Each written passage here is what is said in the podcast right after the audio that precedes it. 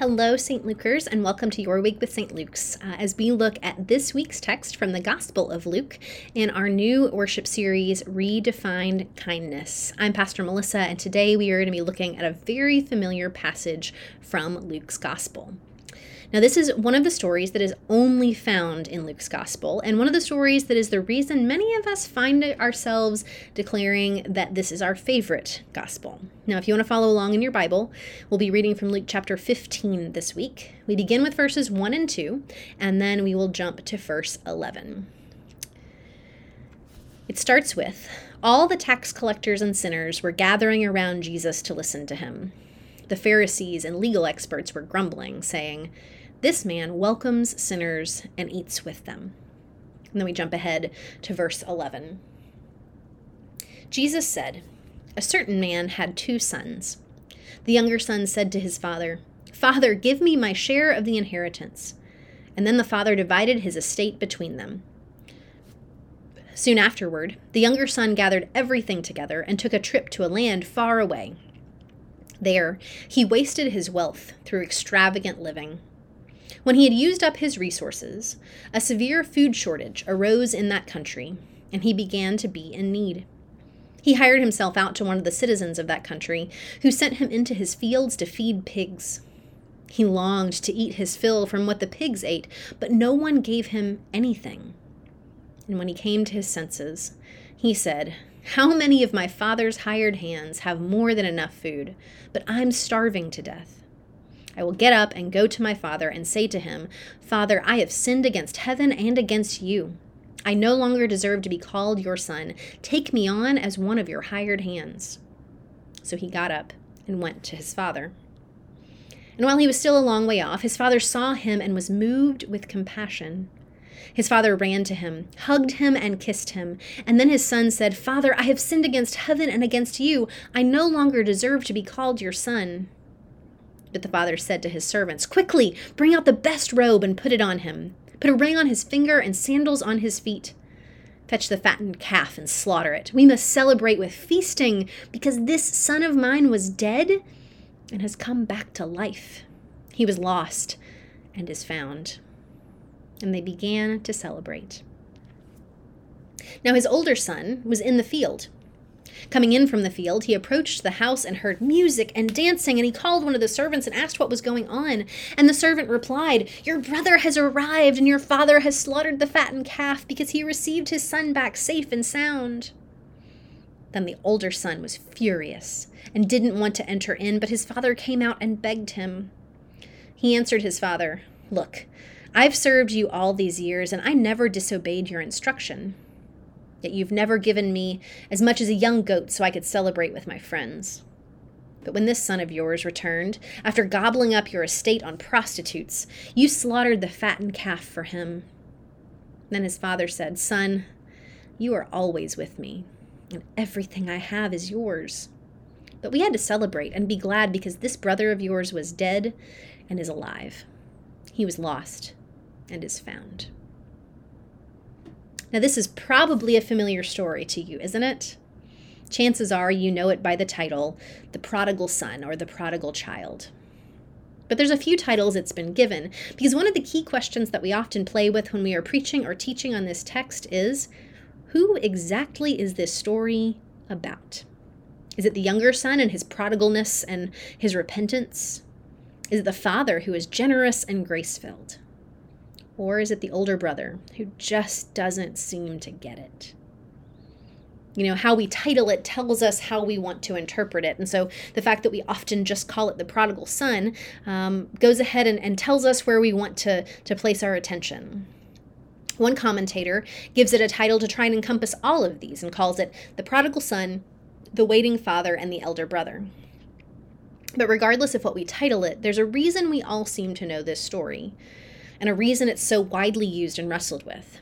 So today we're going to try and remove these titles. So I want you to set aside your understanding this as the quote prodigal son story and just listen and begin to understand the gospel message within it. So we're going to take each of these characters and, and look at them individually. And maybe by the end of this, you'll have uh, another idea of who you think the main character of the story is. So, first, we have the younger son. Now, this is the character we, of course, talk about most in the story based on that usual title that we give it. But let's look closer at some of the key points we see when we're talking about this particular character. Now, the younger son asks his father for his inheritance early. Now, the way that society worked in this time was that your livelihood, your well being, everything was centered around relationship. That's how inheritance was determined, that's how your safety nets were created. So, by asking for his inheritance early, he's not only asking for something that would have been unusual for social custom, but he's actually breaking social covenants to not only receive at the appropriate time, but to help support the family through that relationship as well. You know, much of, much of Palestinian society, as we've talked about in previous weeks, um, was based around systems of honor and shame. And so that's a huge theme throughout this story, especially centering, centering around this younger son. Simply by breaking this social covenant, he was bringing shame to his family. But it doesn't stop there, because we hear that his behavior once he leaves home with his inheritance continues to fly in the face of the honor codes in his society. As the text says, he was wasting his wealth through extravagant living.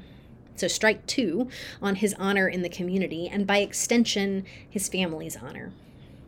And then, once he has fully squandered what he receives, he finds himself in the lowest possible position, hiring himself out to a Gentile and ending up caring for pigs. So, yet again, strike three, working for a Gentile and feeding swine, which was an abomination in Jewish law. Now, this is where he finds himself at a crossroads. And it's also where we find ourselves at a crossroads to decide how we feel about this particular character.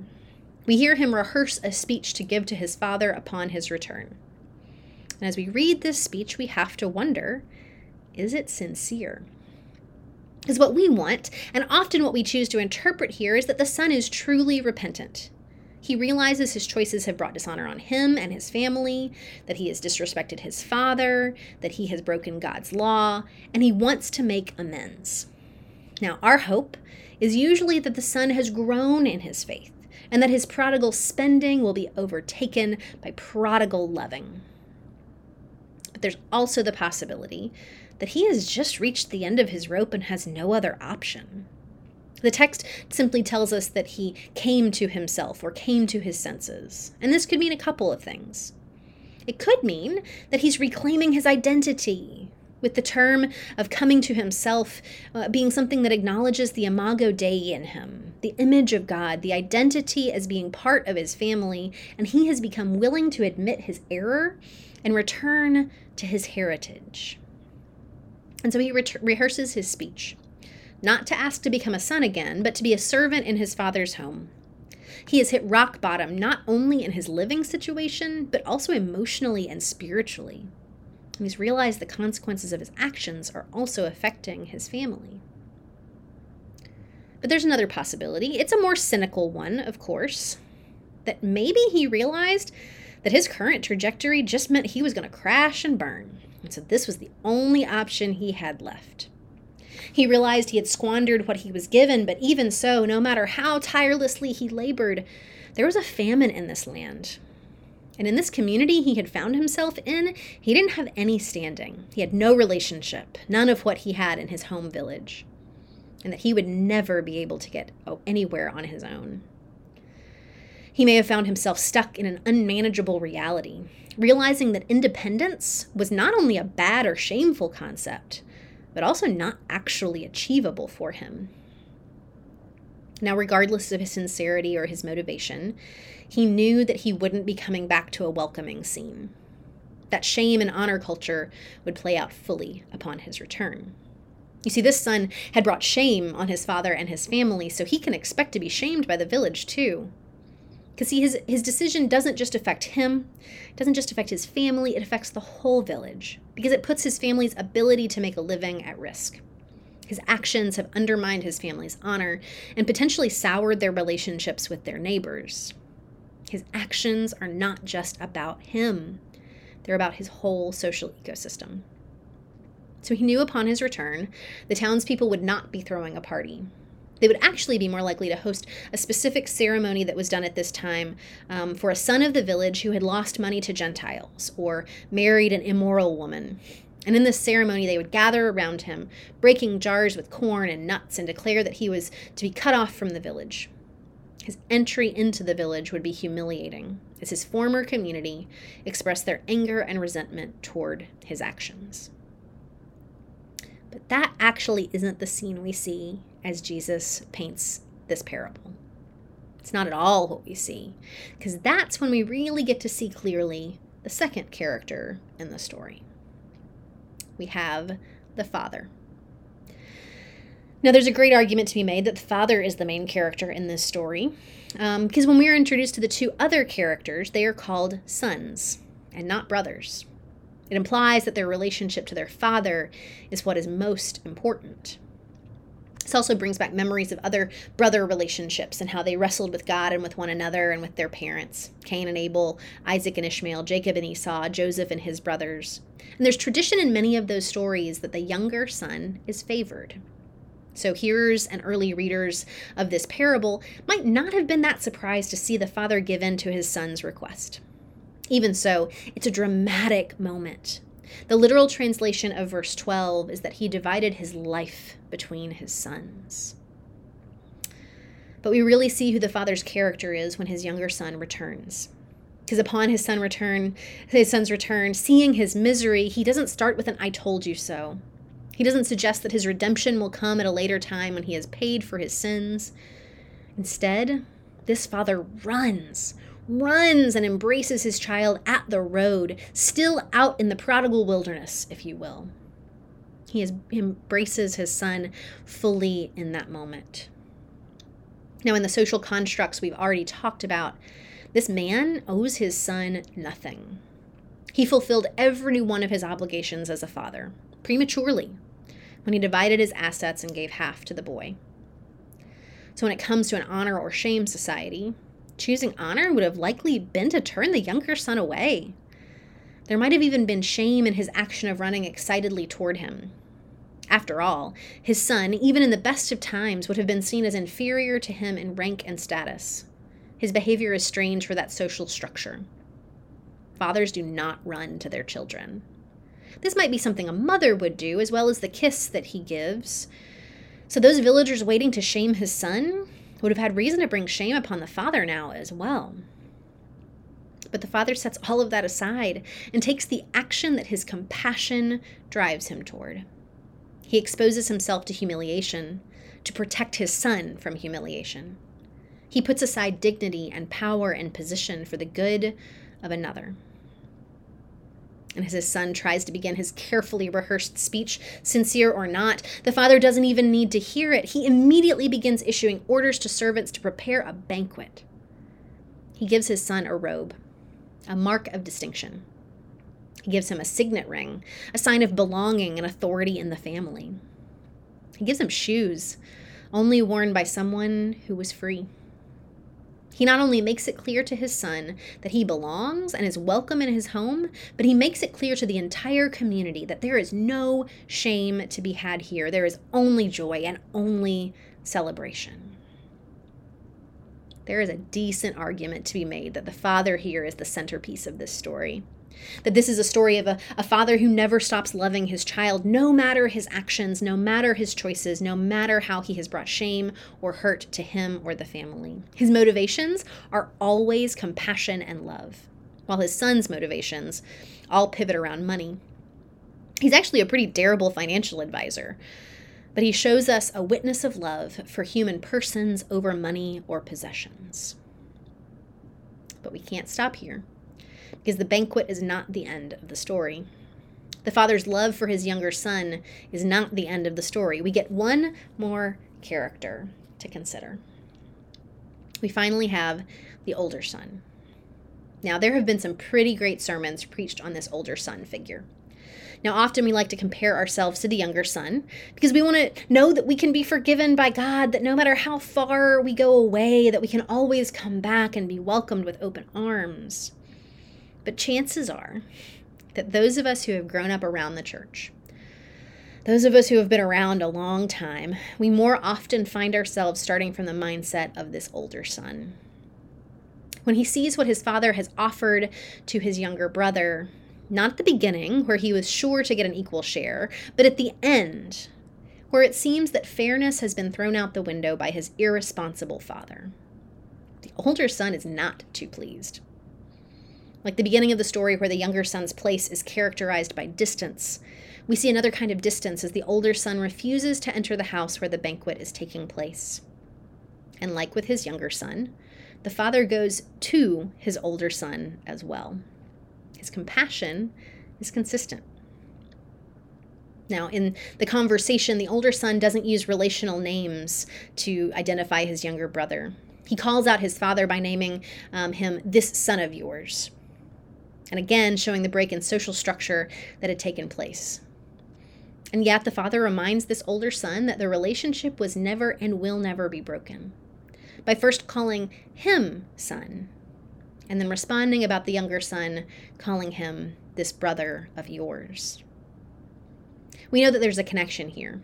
And this character is essential to the story because the chapter begins with those first two verses we read. There's a reason we read those in leading into this story.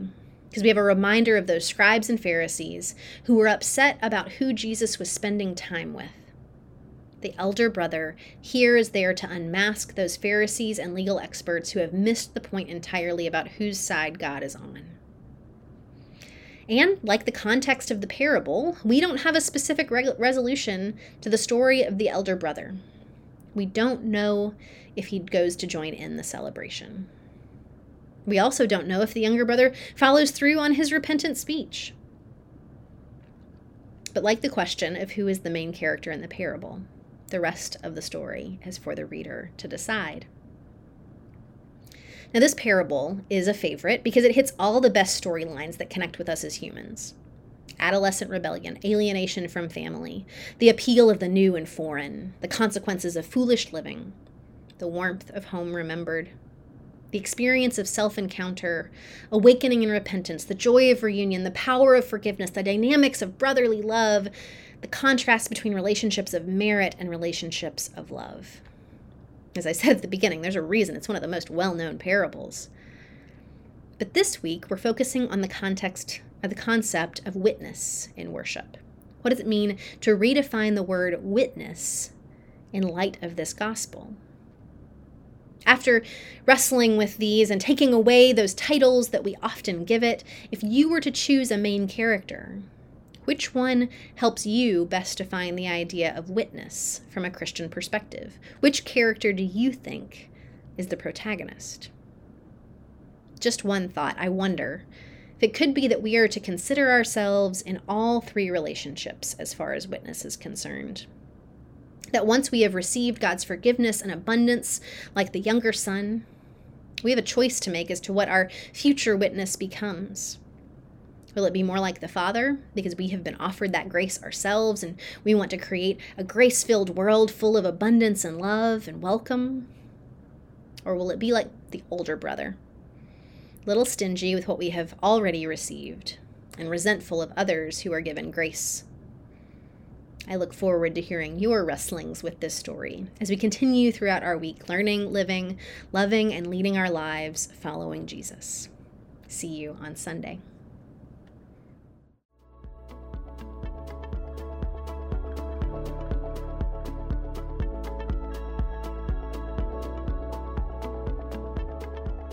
Hello, St. Luke's. We're so glad that you are joining us. Um, we have a very special um, podcast that we want to share with you. We have an incredible gift. Um, Barbara Matsanga, did I say that correctly? Yes, you did. Thank you. Oh, perfect. Um, who is the director of our Zimbabwe Zoe program is with us. Um, we've been involved with Zoe Empowers for many years, and we're so excited to be able to get to talk to Barbara today. We're also joined um, by some St. Lukers. Let's have them introduce themselves. Miriam, we'll start with you. Good morning, St. Luke's. Uh, my name is Miriam Menguste, and I serve at St. Luke's as the Executive Director of Missions, which includes the Zoe Ministry. And I am Ann Eppinger. I'm a layperson, a member of St. Luke's, and I am the Zoe Core Team leader at St. Luke's. I've also been on the Zoe Empowers uh, National Board, and I advocate for Zoe in churches around the state of Florida. Our family has been involved with Zoe since 2010. So we're big believers and excited to be with you this morning. Barbara, we're so glad that you're chatting with us because we have learned so much from Zoe over the last, gosh, it's been a decade, maybe almost close to a decade that we've been involved. And so we just tell us a little bit about yourself, Barbara, and your work with Zoe first. I don't know where to start from, but uh, uh, I thank God for having been a, one of those staff members, the best uh, staff members to join uh, Zoe Empowers uh, since 2011. And uh, we've grown in terms of staff. We now have seven project facilitators we also have uh, an accounting person. We also have uh, a communications officer. We started off our program in Makoni district and we moved into Mutare district and we are now in uh, Mutasa, Mutasa district. And over the years, we have grown and we have uh, received a lot of uh, commendation about the good work that Zoe Empowers is doing. Unlike other organizations that are more of relief, Zoe Empowers is an empowering project that has made a huge footsteps in the communities that we have worked. And more importantly, the issues to do with the social exclusion for the vulnerable has uh, actually been addressed by the Zoe Empowers model, which actually identifies the vulnerable and rests them on a, a solid rock. I think you can uh, read uh, in um, Psalms 40, verse 1 to 3. He lifted me up from a slimy pit and rested me on a hard surface. This is what uh, Zoe has done in the communities that we have been working with. That is so beautiful because we have so many people in our country that are excluded, they're pushed out even from churches, even from God they say. And and you have shown us how everyone is welcome at a table and everyone has a voice. How many children do you work with at Zoe who are vulnerable? The number of uh, children that we work with at the moment, we are working with 75 groups 72 groups, and uh, each uh, group constitutes plus or minus 30, 30 households. And then the number of uh, household, uh, the number of households also is about 2,160. That's, that's the total number of children we are working with. That's amazing.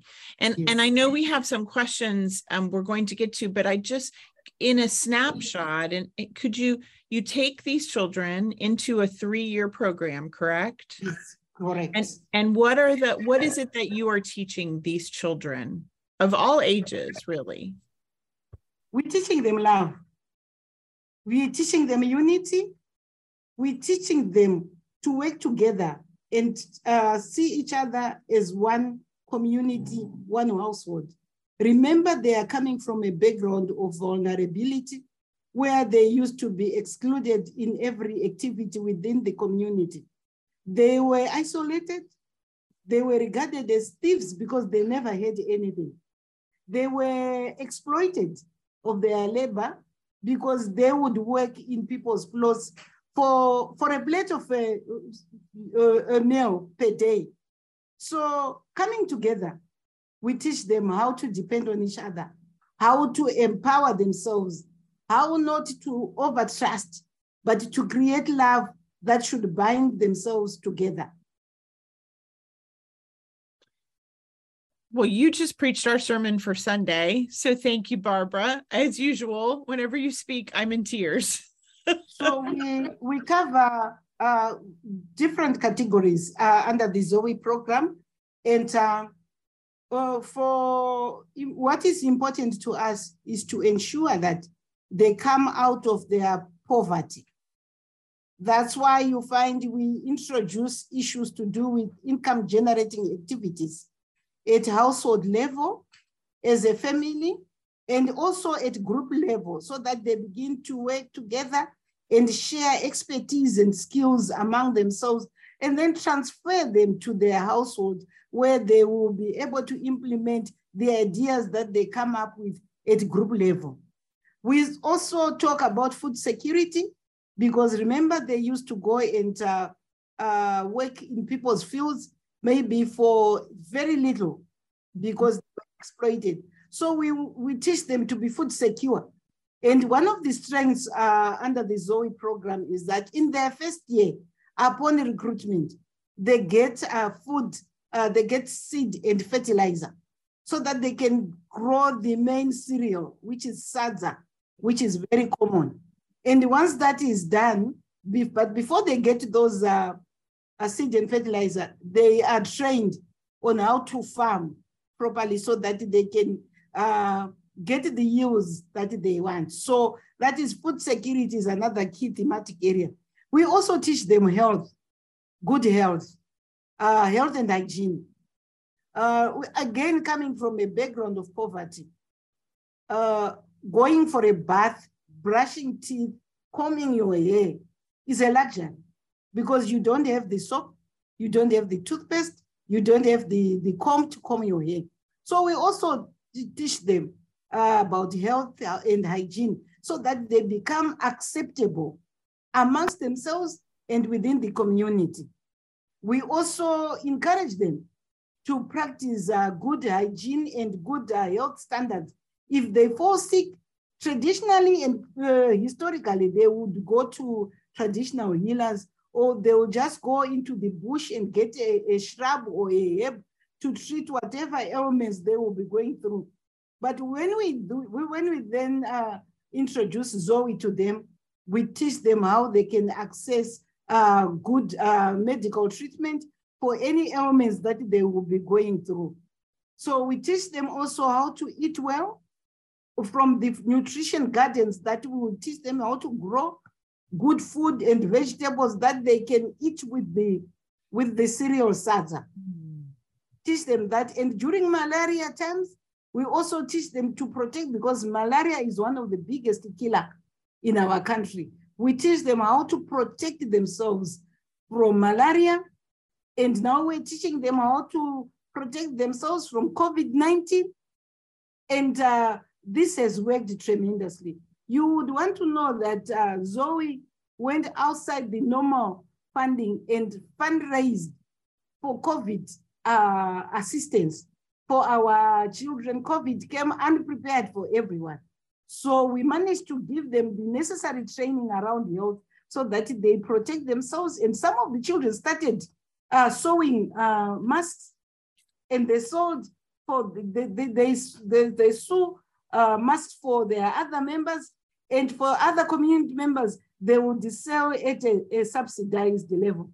They also helped in uh, uh, propagating the information, uh, selling the information on how important it is to always mask up, to always wash hands. And we also issued them with uh, tapping buckets, which is an innovation that came from the children, where at every household, you would get a tapping basket, which would have uh, water that can be used to wash the hands. So that's about health. I can go on and on around health. We also teach them about education, access to education, because you cannot talk about empowerment without talking about education. So we talk to them because the heads of all those households would have pulled out of school long back. Right. So we encourage them to come up with income generating projects so that they can send their siblings to school. And we also have a budget on education, which is provided for by the Zoe Empowers. We also identify under housing. We also believe that uh, if they have uh, adequate shelter, not fancy shelter, but decent, so that they can also house themselves and their siblings in decent homes. So upon the recruitment, when we recruit them, we also identify those children whose uh, houses are condemned because some of the shelter that they come from uh, is condemned, no one would ever think that a human being is coming from there. So mm. we identify them for renovation. And uh, the other thing is uh, we also emphasize on uh, vocational skills training as a biggest form of, uh, of uh, empowerment because that has changed lives in the community where we have our, our beneficiaries getting in carpentry, in welding, in dressmaking, and um, they also uh, learn how to, uh, and, and also they, they learn how to do other skills like hairdressing. Uh, they, they have existing skills, but they are polished up and then they become more marketable. But because Zoe is so biblically uh, founded, we teach them about the spiritual well-being. At every meeting, they start off with a prayer session and they share the word of God and they close with a prayer. So the spiritual uh, well-being of uh, each child in the Zoe program is very important. And uh, right now, they are guided at every group of Jeremiah 29, verse 11. That motivates them to mm. look forward to a better future because their work they know is grounded in the word of God. And they know the majority of people who are supporting the Zoe Empowers program, they belong in churches. They come from churches. So they know the connection that is there between the, the uh, Zoe Empowers partners and the, the Zoe beneficiary is through the word of God. They believe it is a relationship that was uh, created by God for the sustenance of humankind. Thank you so much. That's so powerful. And it really speaks to who we are as Methodists the wholeness of a child and the wholeness of people that we have to empower people means means all of those things that you talked about healthcare and hygiene and education. So one of the things, uh, Anne, tell us tell us your one of the things that I understand that you first do with children, and I, I got to meet some of them when I was in Rwanda, is this idea of a dream chart. Exactly. Um, and the and you saw some, right? Pardon? Yeah. You saw did. some dream charts and how empowering that was. Can you tell us, Barbara, how you use those dream charts with the children? Apparently, they brought their own dream charts, and uh, I don't know whether it is visible from this side. Can you see? Yes. You can. Mm-hmm. The dream chart is uh, what makes them sad. That is the first column. Because as you will be implementing the project, you also want to ensure that some of their mental wellness is also addressed. So we are aware of their backgrounds. So we want to know in the first column here, what made you sad? And uh, what is it? Uh, I'm just asking uh, uh, Panashe here, what made him sad? Perhaps he can explain to me and then I'll translate what made you sad. But I can see a coffin here, the coffin of your parents. Yeah. You lost both your parents. You lost both your parents. So in this case, the dream chart for most orphans, you would see a coffin, a coffin with a cross of their parents. That usually is characteristic of every child who is in the Zoe program. And then you go to the second. So as you go, as you uh, recruit them, you also want to address their mental challenges so that they begin to see a future, a good future, even in the absence of their parents. So the, the second column will be what I like. And you can see what I like. Can you see something there? Yes. We sure can. Yes. So what what he says, Panashe here, what he likes, he likes playing football. He also likes to have a house. To, he loves church. That's a church with a cross. And then this one is on. He also loves reading a novel. And this one. He also loves to watch television. Do you have a television now? So it's something that he dreams of. But currently he enjoys going to church watching, playing soccer, and uh, reading novels, as well as dreaming to have a television. And once he works hard in his income generating projects, he will be able to buy a television and enjoys himself. The third column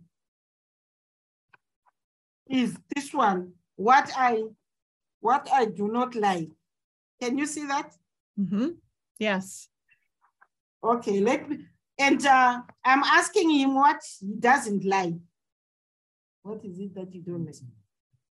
He says, you can see two people here. He says he doesn't like fighting, to see people who are fighting. And then this one. He says he doesn't like uh, people who drink beer and he doesn't like to drink beer himself. And then this one. Beaten snake. He doesn't like to be beaten by snakes. Apparently, snakes are uh, a common. It's a common, uh, a common phenomenon in our rural areas, and many children, even adults, they get bitten by snakes. So he doesn't like snakes. I And don't then- like snakes either. So we're in good company. All right. and then the last uh, column before we go to the values is uh, this one.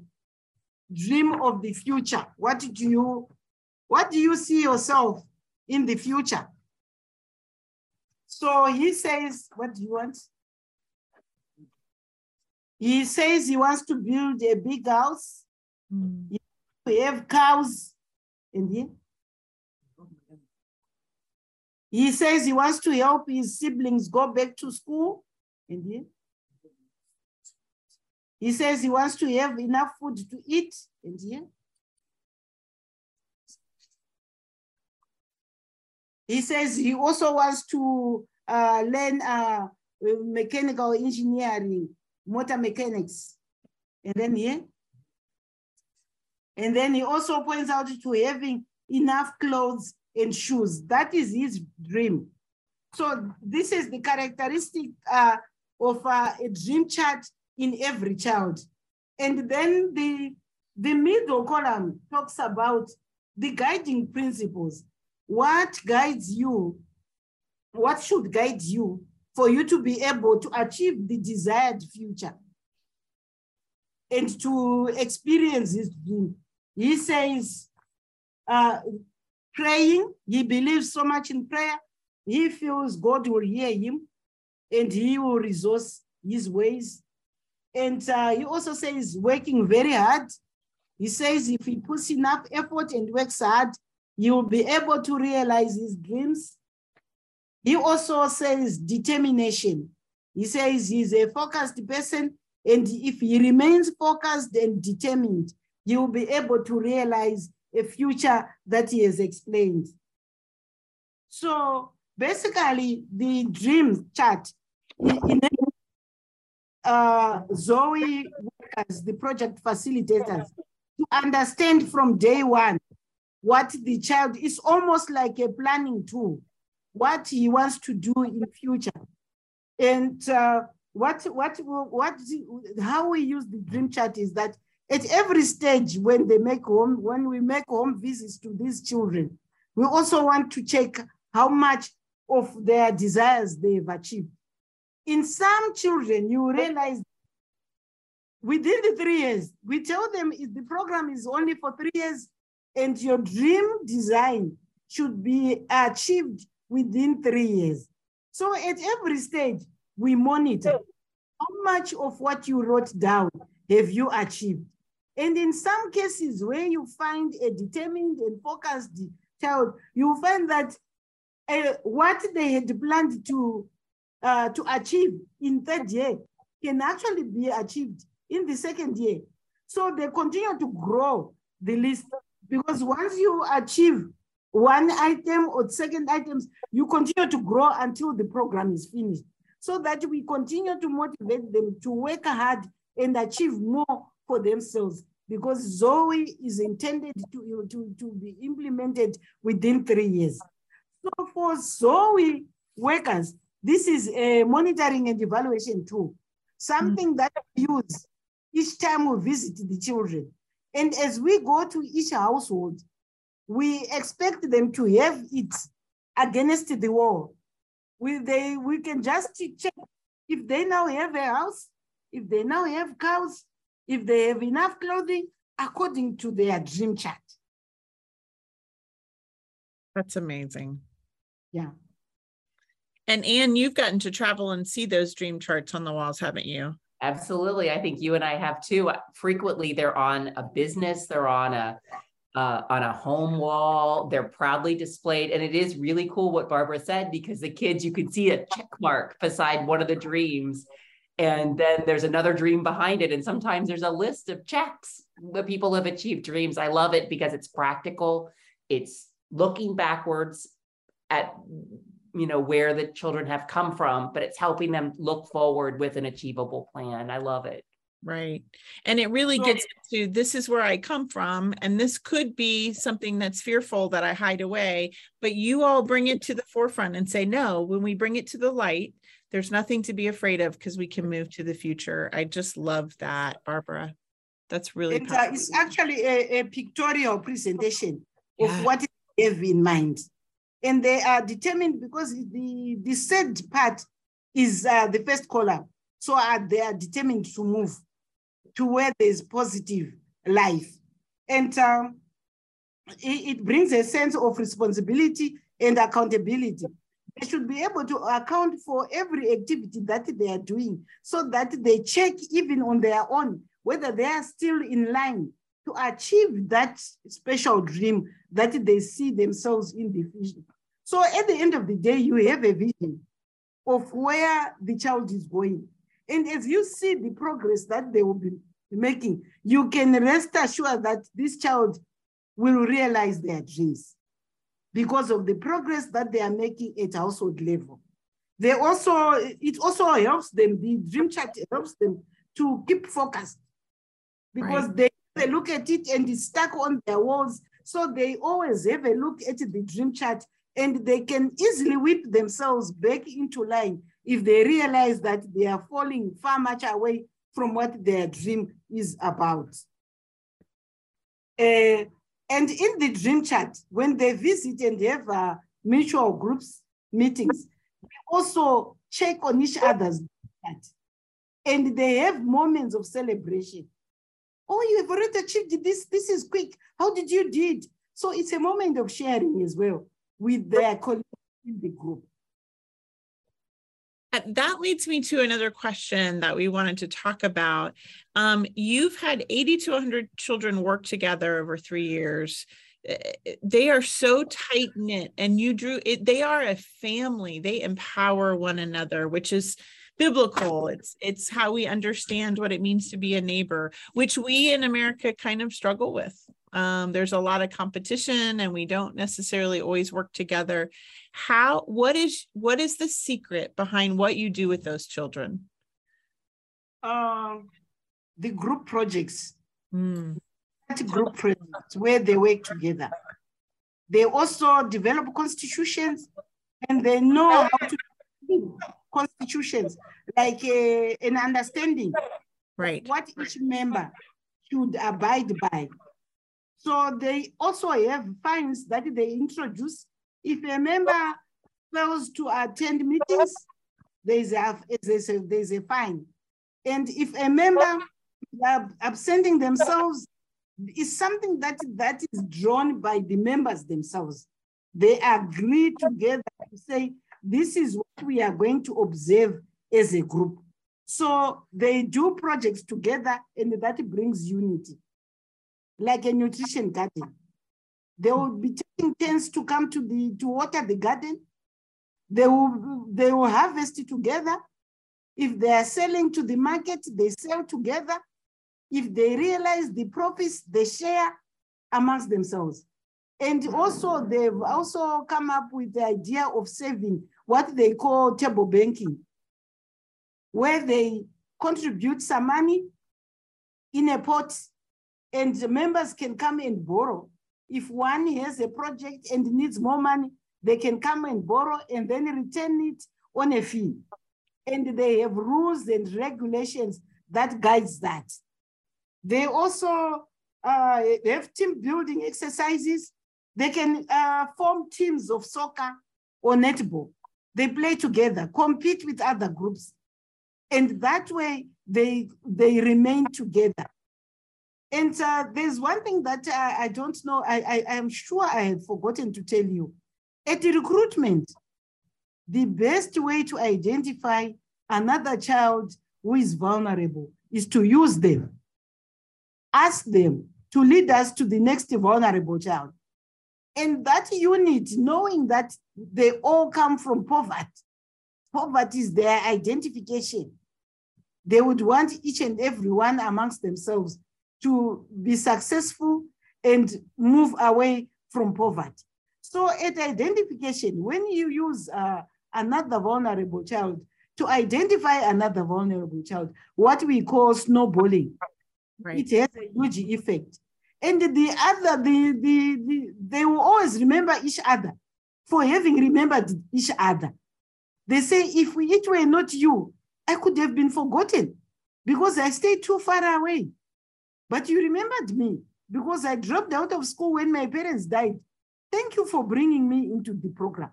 So they will form a neat group and they will always look out for each other. They are their brothers' keepers and their sisters' keepers. And uh, we promote uh, exchange visits so that they, we, we continue to encourage each other to do better. Because uh, in any group, you find someone who is excelling. You get mediocres and you get somebody who is slow. So we encourage a lot of uh, project visits, exchange visits, so that they learn from each other. And because they stay within the, the same community, they can also do their own individual visit, having been inspired. They will make create time on their own to go and visit that successful somebody. And that on its own uh, binds them together. The dream chat sharing, I've already talked about uh, that I excel. They always also have moments of uh, celebration where they realize this one is done very well. They come together and they celebrate. Uh, and uh, we have those that do not have uh, too many siblings, but they have big fields. So they grow, for instance, when they grow maize, harvesting because they don't have uh, equipment to harvest the maize. So they come together as group to do what we call mutual help. They come as group and they harvest at the families together. And usually I have witnessed several of them and when those activities happen, when they come and help each other, the host will cook a meal for all the members. And uh, they also invite some of the members to assist in the cooking. Because remember, you'll be cooking for about 28 people or 30. And uh, usually when they do that, from their own gardens, each will come with some leaves of vegetables.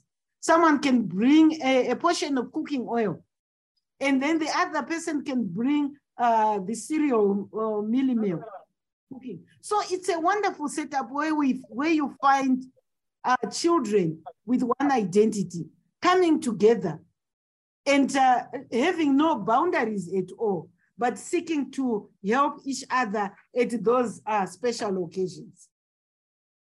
Sounds sounds very similar to the kingdom of God and the banquets of the kingdom of God, where they came and they brought and they were i love barbara when you said i remember you because you remember me if that's not the gospel exactly. Exactly. of jesus christ i don't know what is and the group arrangement is designed in such a way that whatever a member does benefits individual groups so there is commonality in sharing if someone is growing vegetables and they are selling very well they immediately share within the group that this is doing, is making good monies. Let's all do it. And if there's need for anybody who realize that I have a bumper harvest, they also go and assist even in the marketing. So through savings and mutual help activities, you find that the group stays together and they look out for each other almost every day. That's amazing. So so tell us the powers in the group, right? Um, one of the things, Miriam, we've tried to do that here with East Winter Garden, um, with the families we work at with Maxie, and they're really bonded in a lot of ways. But the problem we have here, and and Barbara, you may experience it there, is the systems outside, whether it's city governments or our process and procedures, sometimes work against the people. Um, Miriam, do I have? Am I saying that correctly? Yes, absolutely. Although there is the bonding with the within the group, um, sometimes the group feel um, they experience barriers that are there with the policies or some of the rules and regulations that are put um, for everybody, but there are still barriers um, for some of our families. But, but do, yeah. Go yeah, ahead. Go ahead. Go ahead, Miriam.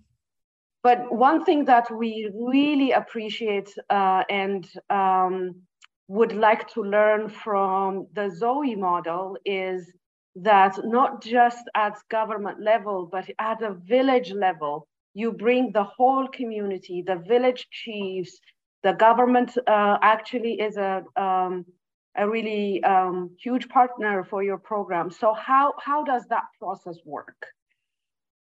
Okay, um, apparently, yes, divisions are always there, barriers are always there.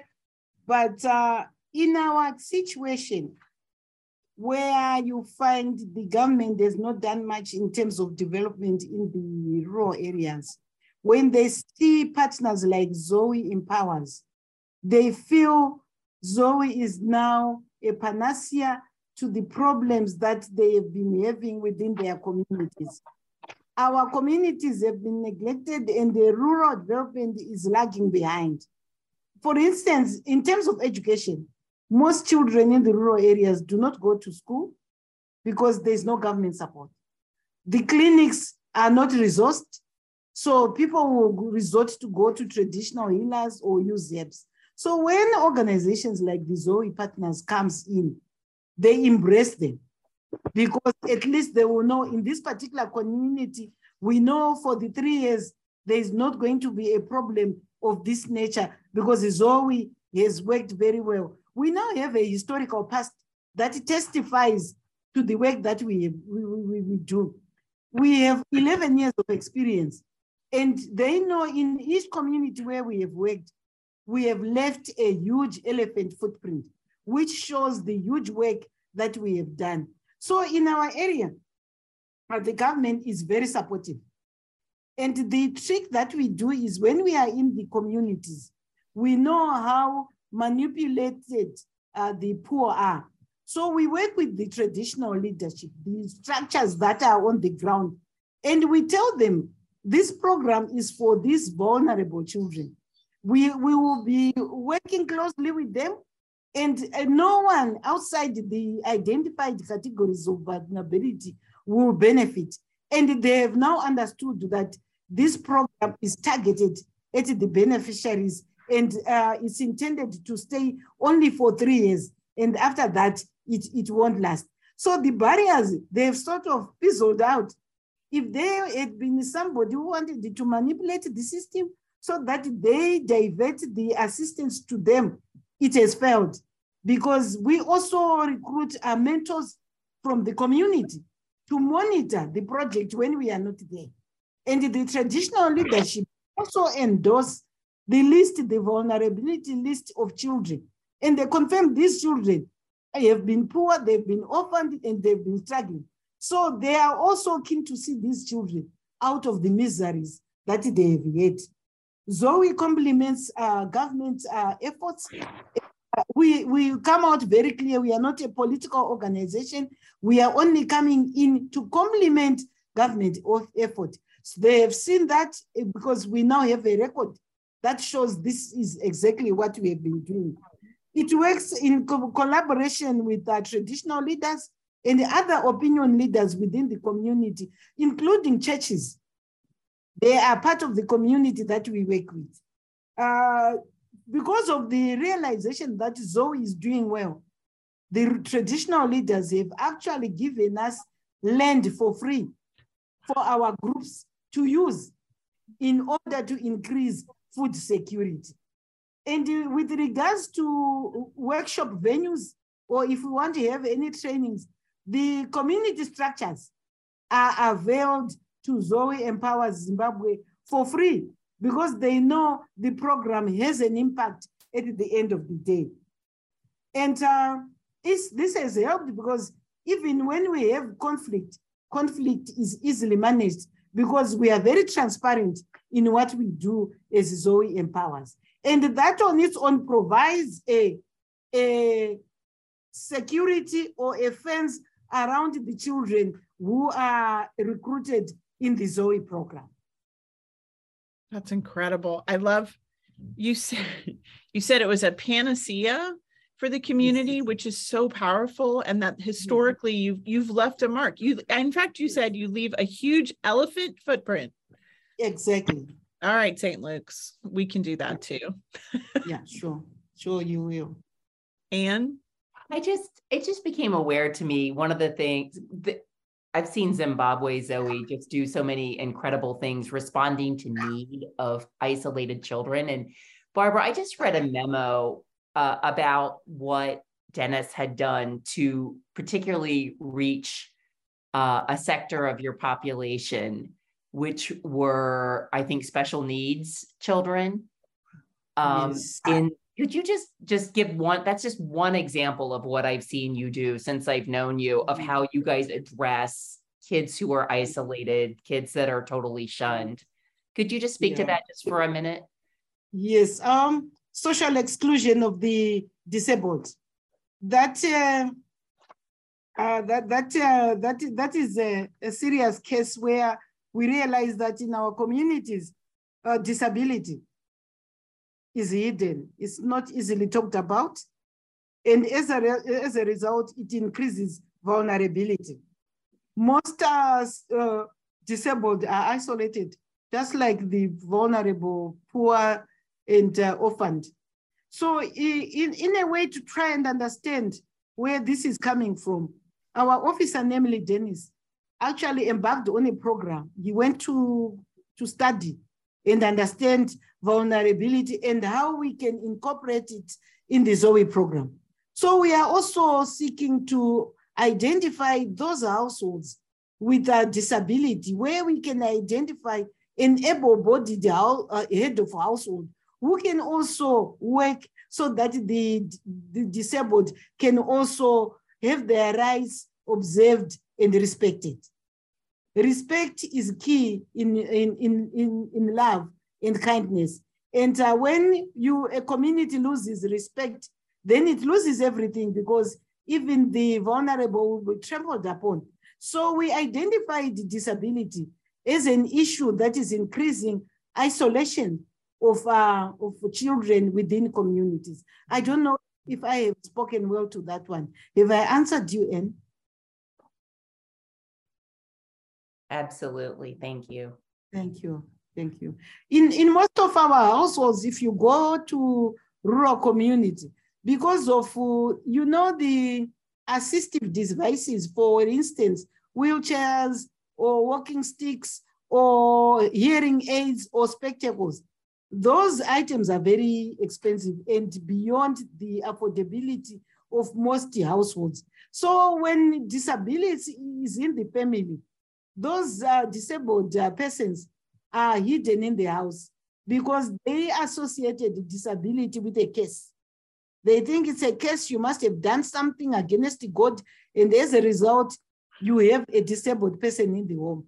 So they are hidden in the home. And even if you carry out statistics, uh, if you want to do enumeration at a household level, they will not include that disabled person because they say that person is uh, not productive and therefore not, uh, not, not eligible to be enlisted as a member of a household. So we're trying to create awareness so that we have uh, the love of God that is does not exclude anyone. We talk about the uh, social inclusion of the disabled in any setup. And we said we must come out in the open. If there's any need for those disabled persons, for them to go to hospital, can we not support them?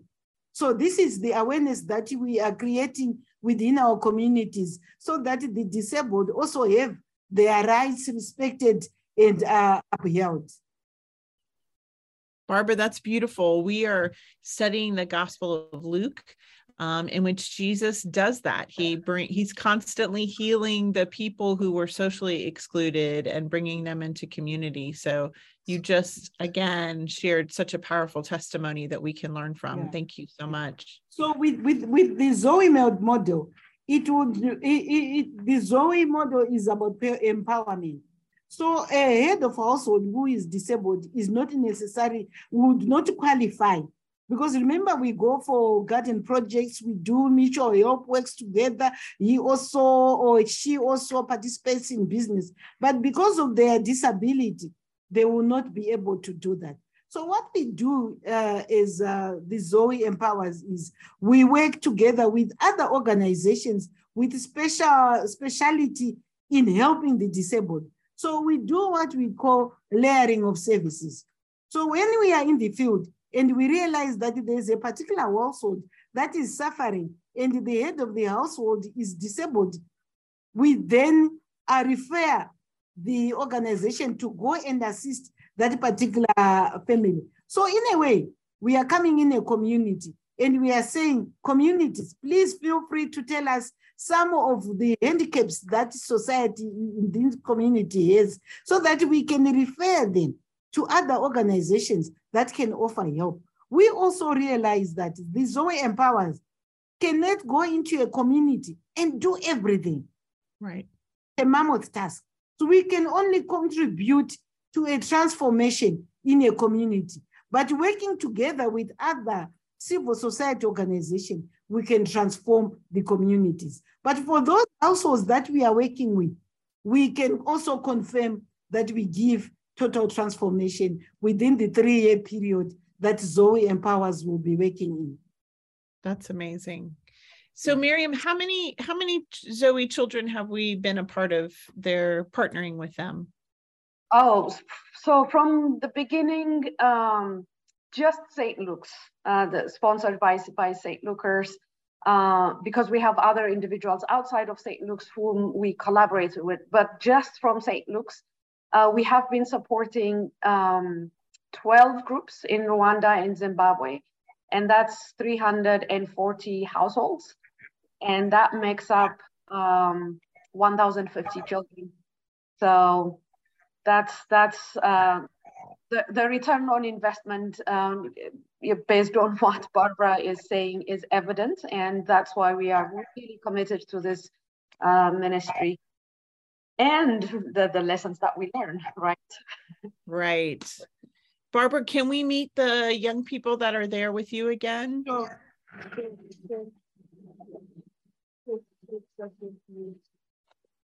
Hi. If you'll tell us your name and the group, the family group that you're with. My name is Panashe. I'm from Abundance Group. And you're in your third year, correct? Yeah, I'm in third year. And so what are your what are your businesses?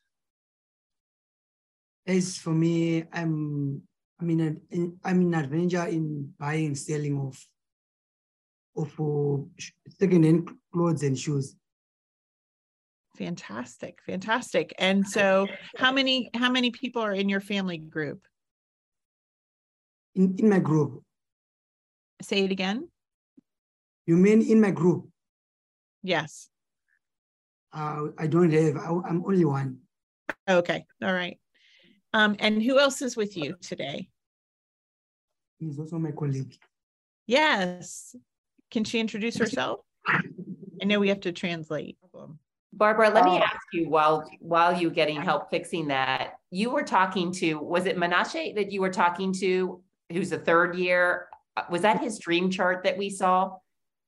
Yes, that was his dream chart. Okay, I just wanted to ask because he was talking off screen. And so that was his dream chart of a third year, someone who's entering the third and final year of the program. Is that correct?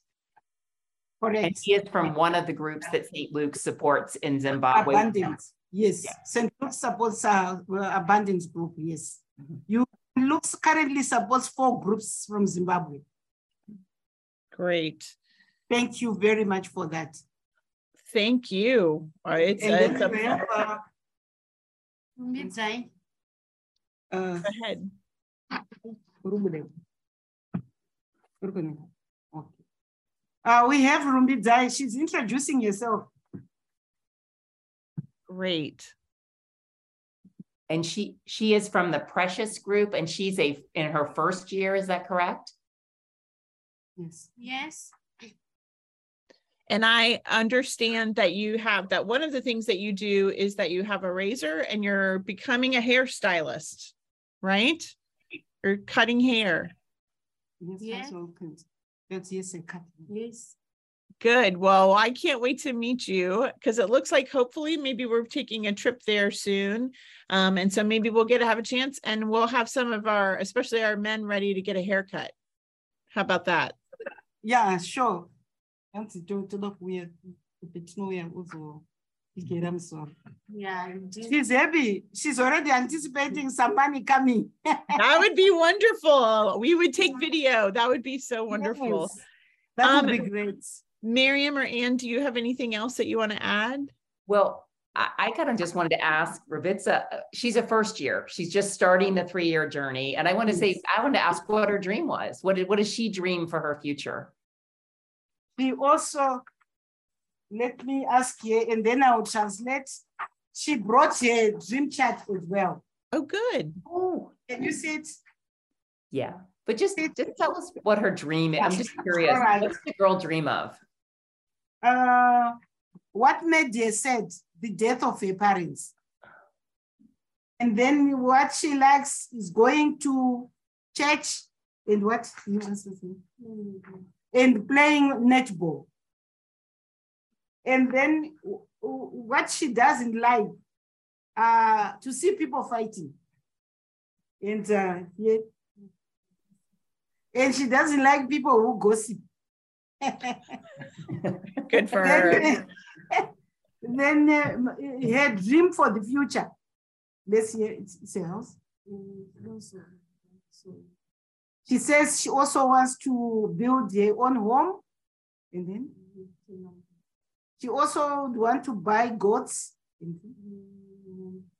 She also wants to buy cows. Cows and goats are a form of uh, wealth in the Yes, rural they are. because you can actually invest and then when you run dry, you can sell one and get money, pick money. And then this.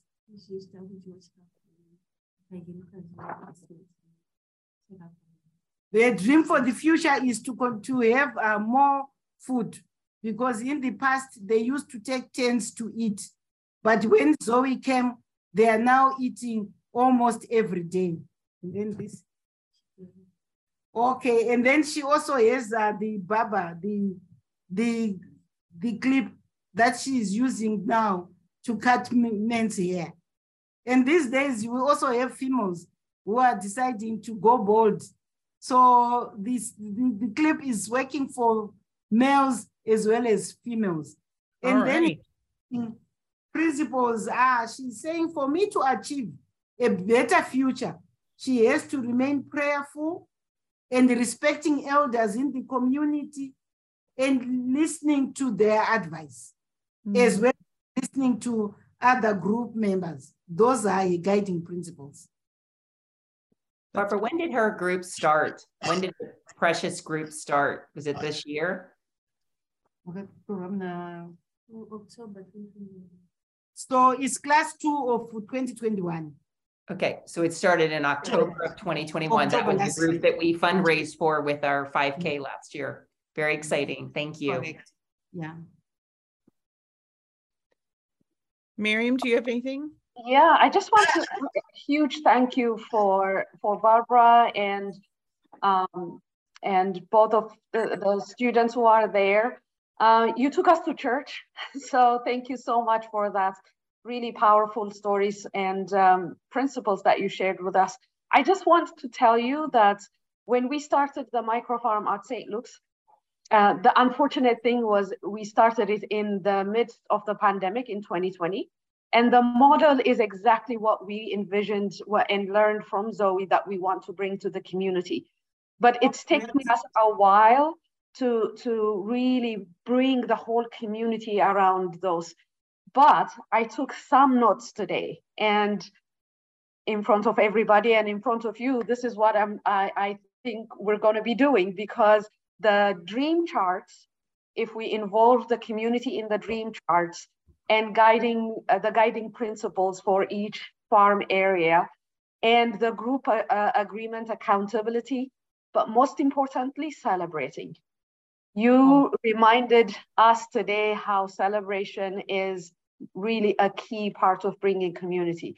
So we promise you that we've learned these lessons today.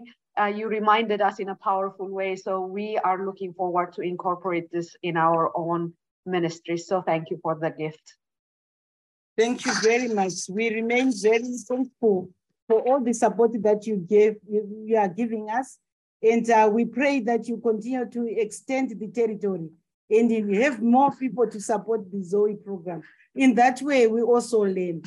And thank you. I know Anne took me to your church. I was welcomed in such a huge manner. I really am grateful to the welcome, the hospitality that I got when I visited America. Thank you very much. Thank you, Barbara. And St. Lucas, we want you to bye. St. Lucas, we want you to know that we're going to be sharing some of this podcast throughout uh, October and November because we are going to be doing our Advent um, offering and our Christmas Eve offering is going to be um, supporting Zoe and starting new um, groups. So we want you to be a part of it. If you'd like to know more, um, there's going to be some information sessions coming up, or you can always reach out to Anne or myself or Miriam, and we'd love to help you get involved with this incredible incredible, incredible empowerment mission. So thank, thank you, Barbara, you. for joining us and for the thank kids. God's blessings on you all. Thank you very much. Thank and you. we'll see you soon. Thank you. Yeah, thank you. Thank you. We pray that you visit us soon. Excellent. Oh, we will. We will. Thank yeah. you. All right. Bye. Looking forward to that. Bye. Thank you, Barbara. Thank you.